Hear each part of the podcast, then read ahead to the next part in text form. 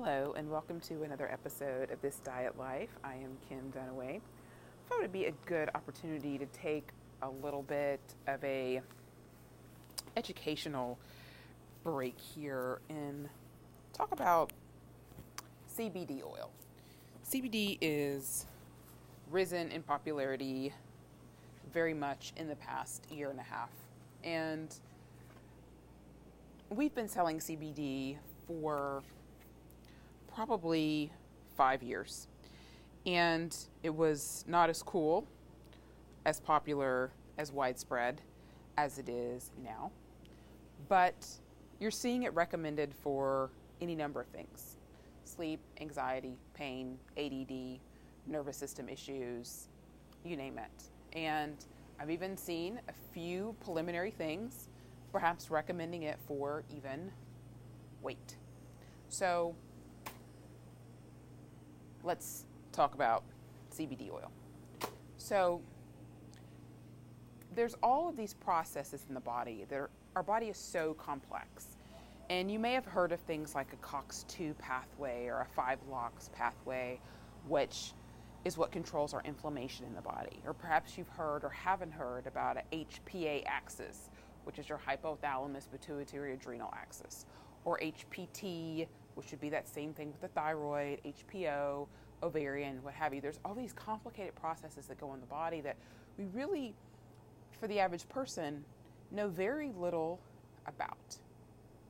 And so the endocannabinoid system, up until recently, was something that we knew pretty much nothing about. So, what CBD oil is designed to do is designed to help that specific system. So the question is then, well, how is our endocannabinoid system? Well, there's really no way, at least at this point, to measure how that system is. So your system could be a lot off, it could be a little off, or not at all. And whether it is off or not is what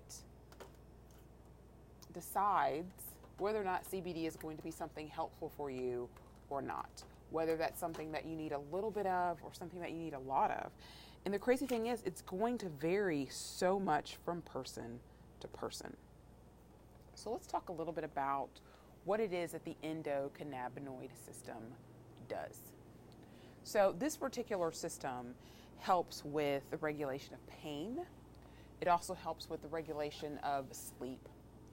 And so it does have some potential to help with stress, anxiety, depression, and some of these types of issues. And so, in terms of pain, as we've seen, that pain medications are very, very heavily used.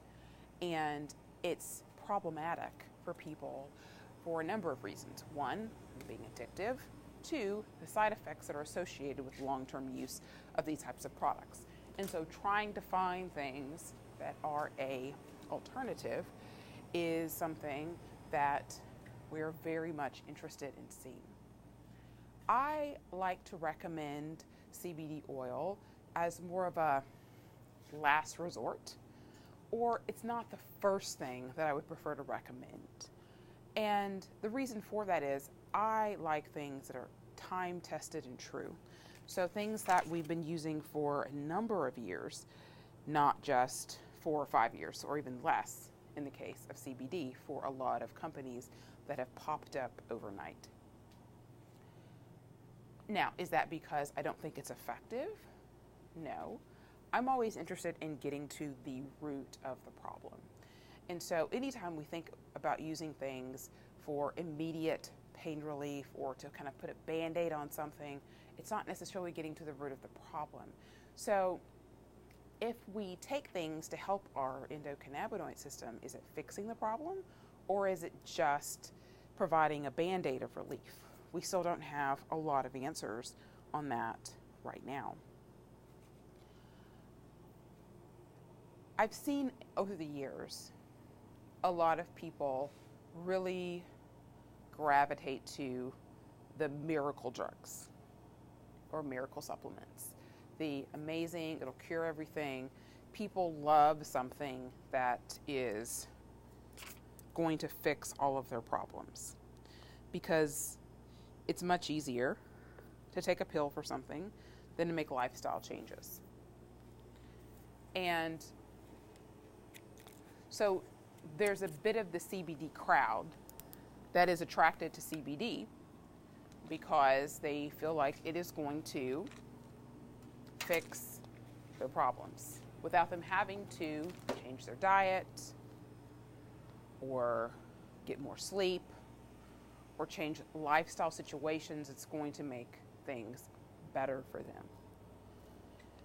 And so none of these types of products are ever a replacement for that. So let's kind of break this down a little bit more. Let's talk specifically about something like sleep, because sleep is something a lot of people struggle with, and it's a big deal if you cannot get proper sleep. Like, it sucks. I can say that I didn't really identify with that until I became a mom, and now I, I totally get it. Like, lack of sleep really sucks. It's hard to be yourself, it's hard to be running at 100%. So, a lot of times people will try something like melatonin for sleep, and then it doesn't work for them. So, they won't be willing to try something else.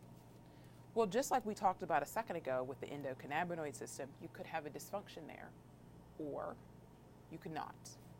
So, you could be low in melatonin, or you could not. And if you're not low in melatonin, then taking melatonin is not going to help your sleep. If you're not low in growth hormone, taking growth hormone isn't going to help. If you're not low in estrogen, taking something with estrogen is not going to help. It's the same thing with the endocannabinoid system. So if there's not a deficiency there, then taking something like CBD is not going to help. But again, it doesn't mean that that's nothing is going to help. So if you were sleeping issue and you tried melatonin and it didn't work, it doesn't mean that that's the only option. There's a number of reasons that you might have problems sleeping. Could be your serotonin levels are off. Could be your GABA levels are off and you have problems shutting your brain off. It could be that you have weak adrenals and your cortisol levels are off and are affecting your sleep. There's a number of reasons that that could be the case. So I'm always encouraging people to identify, become like a scientist, and try to figure out what it is for you that's wrong because that's going to give you the best bang long term. Because even something like CBD, it might work for a while, but if we don't get to the root of the problem, then it may not work forever. But again, if you've tried a lot of these things, you've tried the melatonin, you've tried this, the 5-HTP or valerian or what have you, and none of those things have worked, by all means, give CBD a try. Same thing with anxiety. You've tried several different herbs and supplements for anxiety, then perhaps CBD is a good option for you. Same with pain. So the next question becomes okay, how much do I take? There's so much variance on the market in terms of the dosage of CBD. So you might find some that sell one milligram of CBD, and you might sell some that are like 50 milligrams of CBD. Like I've literally seen suckers that have like 50 milligrams of CBD in the entire sucker. So a person might just like take a couple licks of it and says that it puts them to sleep. Somebody else might do the entire thing. That's a big range of CBD. So what I have found in selling it for the past five years, and also have had the opportunity in the industry that I work in to attend a lot of seminars with experts in the industry. I've also been allowed to listen to webinars as well too.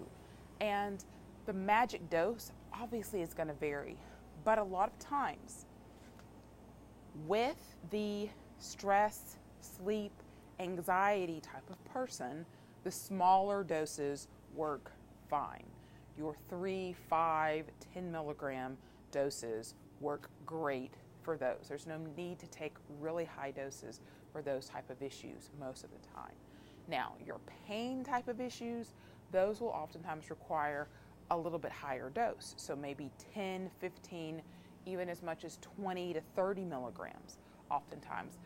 If you get up to 30 milligrams and CBD is not helping your pain at all, then CBD is probably not going to help you. If you're having to take 50 or 100 milligrams, then I question the quality of the CBD that you're taking, but also whether or not that's the right strategy for you. So, just to sort of wrap up, and I have to give a disclaimer here I have not taken CBD myself. As I mentioned in the previous podcast, I work for Parks and Recreation, I work for the government, and we were told not to take it at all because we are subject to random drug tests. And whereas the THC content of CBD is supposed to be at 0.3% or below, obviously, with the vast amount of CBD that's on the market, there's a lot that exceeds that, but also the testing itself is not consistent. They haven't caught up to CBD world. So before, you would just test for THC or marijuana metabolites regardless of whether it was CBD or THC. There was no need to differentiate between the two. Now that there's a need to differ- differentiate, there's not tests necessarily on the market that are able to do that yet, unfortunately. So, if you are subject to random drug test, then this is something that you probably aren't going to be able to take right now, or you definitely need to check with your human resource department and see what their specific policy is. So, I can't talk about it from a personal standpoint, but I can say that every other member of my staff has tried it to varying degrees, and they have mentioned help with pain regulation, help with sleep, and some of those different types of things. But again, it does not fix the problem on its own. So you still got to get to the root of the problem there. So I hope that that little CBD tutorial was helpful for you in some way and sort of navigating all of this new field that's out there. The other thing is, okay, what brand is good? Who should I buy from? You know, everybody tries to make theirs sound the best. Ours is organic. Ours is grown in the USA. Blah, blah, blah, blah, blah. Most of the ones that we sell are actually grown in Europe. And the reason I like that is because they've been doing it for a very, very long time there. It's not something that's brand spanking new. I don't like a lot of the local options because they don't test them as much as they should. They don't have an understanding of the soil and harvesting and all these types of things because they're very brand new to it. I'd much, again, I'd rather have someone who's been doing it for years they know what they're doing. Doesn't mean that those that are grown in the U.S. are bad, and there are some, like in Kentucky and Oregon and things like that, that they've been growing for a while, or Colorado, of course. But there's some that they've really not, and there's just going to be a lot of variance in the product from one bottle to the next, from one batch to the next, and I like consistency. And so, looking for products that are European hemp, you know exactly what you're getting.